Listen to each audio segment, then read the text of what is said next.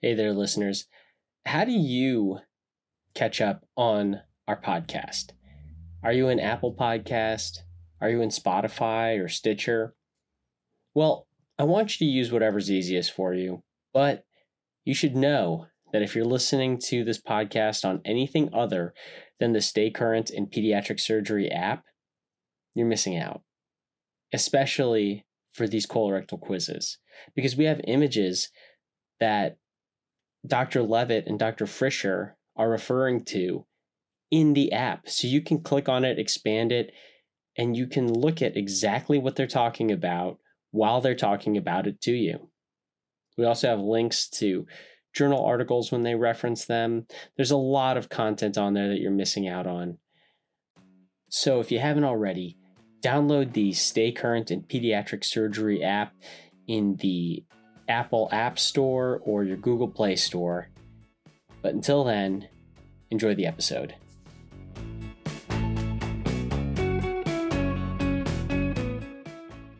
Last week, Dr. Levitt and Dr. Frischer walked us through the surgical technique for your straightforward rectosigmoid Hirschsprung disease. They brought along a couple friends, Dr. Aaron Garrison from Cincinnati Children's and Dr. Andrea Badillo from Children's National Hospital in Washington, D.C. It's such a good episode. If you missed it, then I would recommend jumping out of this one and going to last week's episode so you can catch it. But if you've been following along and you're ready for a more challenging case, well, here it is. Now, to refresh everyone's memory, this is a patient who has more proximal disease. And I say that because I know the phrasing can get confusing. So instead of saying short segment, long segment, we're going to try to stick with anatomic descriptions transverse colon, hepatic flexure, versus last week, which is more of a sigmoid disease. This time, they're going to walk you through the steps of surgical considerations for more proximal, as in transverse colon, Hirschsprung disease. I'm Rod Gerardo from Cincinnati Children's, and this is the colorectal quiz.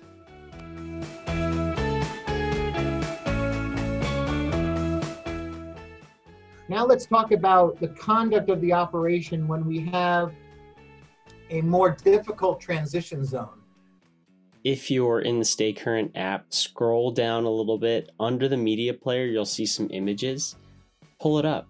We have an x ray and a contrast enema and that's what Dr. Levitt's going to be talking about. Let's say we have this kid, you see the contrast study, mid transverse looks dilated, the rest distal looks decompressed, and you do your biopsy and you find ganglion cells in the mid transverse colon only.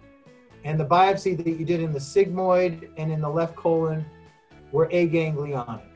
Now, what do we do? We're in the newborn period. It's a baby that had done well with irrigations, and we started off by doing our biopsies, and here's where here's where we find ourselves. Um, well, I think like you we mentioned in the last podcast, sometimes people take too many biopsies. So I think just you know confirming sort of that left colon is, um, is still aganglionic. We've done that, and then you said transverse colon we biopsied, and that um, has ganglion cells, but you didn't say whether they're hypertrophic nerves. So have they, have they commented on that? Yeah. Yes. So sorry. The um, the the sigmoid and the left colon are aganglionic and hypertrophic nerves. The mid transverse biopsy is ganglionic, and they they can't find any nerves. There's no comment. So I think these are the cases that are a little uh, stressful, especially early in your career, and you're trying to decide uh, what to do.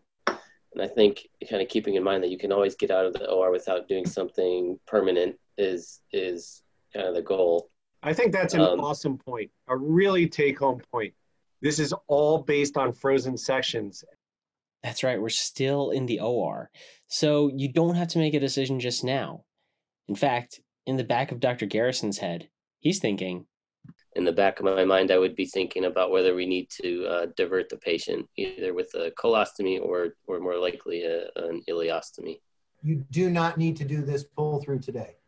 Instead, you could spend your time getting better biopsies all over the place sigmoid, left colon, splenic flexure, transverse. You could do hepatic flexure or right colon, and then you got a choice. Divert at the dilated portion of the mid-transverse colon, or divert at the ileum, or I'll even give you a third option. Close all your biopsy sites and stop, wait four days for the pathology to come back, and then do your pull through. So you're waiting for your permanent section. Because when it comes to frozen, you can rule out Hirschsprung disease, but you can't rule it in. And what's the nightmare situation? And I've seen cases like this where they are not finding ganglion cells, and particularly makes me nervous when they're not finding nerves. And in fact, there are ganglion cells there. You don't want to throw out a piece of coal and it might be good. And then the other thing to remember is the hypertrophic nerve concept is mainly a sacral nerve plexus entity. So hypertrophic nerves are sigmoid and rectum. So anything more proximal, don't worry about the nerves. Really, you just want to know are there ganglion cells? Yes or no? I do think if you're going to take that third approach, which you mentioned, which I'm not suggesting we do, of doing a primary pull through four days later, you have to make sure you're in a situation where that child is t- is getting irrigated and doing well with the irrigations because you don't want a baby who's going to still smoldering and having low grade or enterocolitis like features um, and delaying the diversion which will make that baby better um, See, that's that i think that's a very vital point and that's the reason why i personally would do colonic mapping and an ileostomy because I really want to hit a home run today and get that baby well. And I'm always a little nervous with frozen section and a diverting colostomy because what if it's not in a good level? Whereas an ileostomy almost definitely is going to divert successfully that patient. Of course, you need to send a biopsy from that ileum.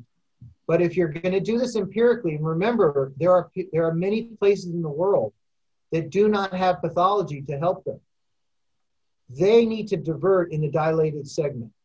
And that is a very reasonable strategy to dilate and to divert in the dilated segment. And if that bowel then works, then that's where your pull through is going to go. And then don't forget, mark your biopsies with a permanent suture. That I think is the key that we because haven't mentioned. It's I use Prolenes, yeah. permanent suture, and I use different number of tails for each biopsy and then in my operative report, I label those biopsies. I think that's important because going back in a few months later, it's, it's like not you never biopsied.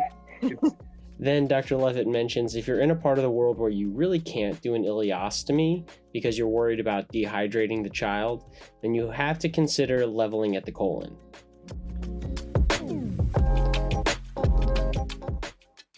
You know, if you're not going to pull this kid through for six months, is feeding that colon important? Not sure we have the answer. Would you? I think some people would probably ask if you're going to do an ileostomy and leave that big colon in. Would you do a long mucus fistula or like a cecostomy to be able to irrigate, or do you just leave that defunctionalized colon behind? And um, curious what you guys think. I typically would not. I think there are sort of two varieties that this comes in. Um, that's Dr. Andrea Badillo from Children's National Hospital in DC, and she brought up a good point. Hypothetically, let's say this patient comes in after several months and the colon is incredibly backed up. The stool can be really chalky, and irrigations aren't going to do anything. But if you don't have that issue, I think the colon can stay without really needing a way to irrigate it, and it's a smaller population of kids that are going to need that colon addressed. Mark, can I ask one question? Sorry, but I think this is a question I get asked a lot. Where is your transition from primary pull through to, hey, damage control, let's not do any harm? Is there a location? Where do you say, hold your horses, time to change the, the direction here? So our, our hard, fast rule here is if you don't have ganglion cells and you're at the splenic flexure, you're not doing a pull through today. You need to wait for permanent section because I agree with that. I mean, I think there's functional outcome differences if you start pulling through transverse colon versus pulling through left-sided colon and it would be upsetting if you if pathology just wasn't you know, right at that time for whatever reason. And it, waiting, I think, to get that final pathology uh, could make the difference for that child. So, if the frozen sections make it seem like you're going to need to do an ileoanal, pump the brakes and reassess because you don't want to resect more colon than you have to. You need colon. If you have even a little bit of colon, if you have your right colon, you can make one one stool, one form stool per day. So I think that brings up uh, like the real pearl, and we said this at and what Aaron and Andrea really highlighted right at the beginning, and that is do no harm, especially for these complex patients. All right, getting back on track. Sorry, I keep diverting us. Ha ha ha. Mark, a little joke. slow there. Okay, okay. So let's say we did all of this, we made our ileostomy, and we have our permanent section, which shows what we thought previously. We have a transition zone in the transverse colon, it's pretty proximal. So now we have to do a pull through, but look at this distance. So I think it's a nice uh, exercise to think about what blood supply you're basing the pull through on. And so at mid transverse, you're going to be sort of right colic right? And and in order to bring that down, you're going to need to derotate the bowel. Otherwise, you're going to be bringing that mesentery right across the duodenum and creating an obstruction.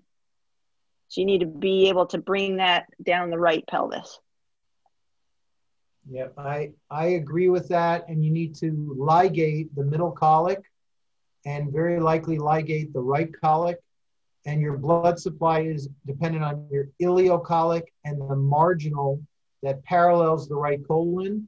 And then you derotate. So you put the cecum at the liver bed and you bring the pull through down the right side.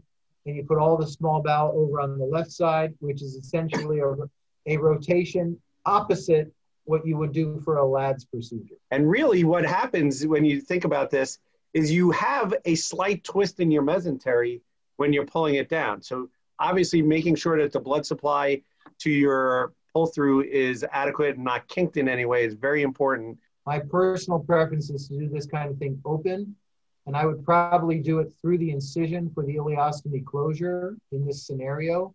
But I know uh, some folks have done this laparoscopically, but it makes me a little bit nervous. Well, that's a tough case, huh? Yes, I think we discussed a lot of good points. Um, so you wanna you want um, to sum up a little bit? So this was a baby with bilious vomiting and then contrast enema concerning for a proximal transition zone. On the transverse colon or more proximal?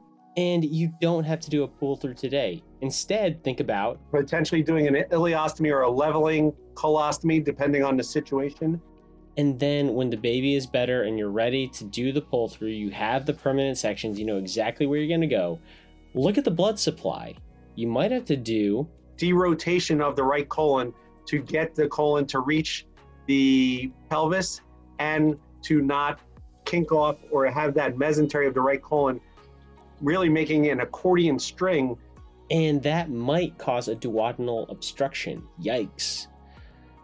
So, a lot more complex than last week's case, a lot of great learning points, and don't worry, I got not just one, but two jokes for you.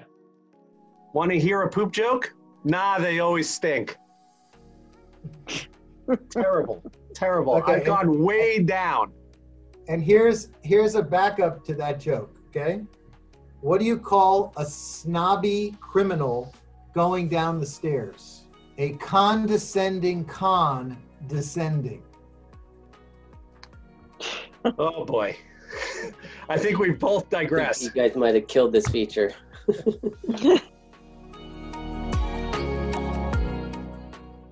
well, I can't always guarantee we're going to have quality humor, but we're always going to give you quality surgical technique. I hope you enjoyed the episode. I'm Rod Gerardo from Cincinnati Children's, and remember, knowledge should be free.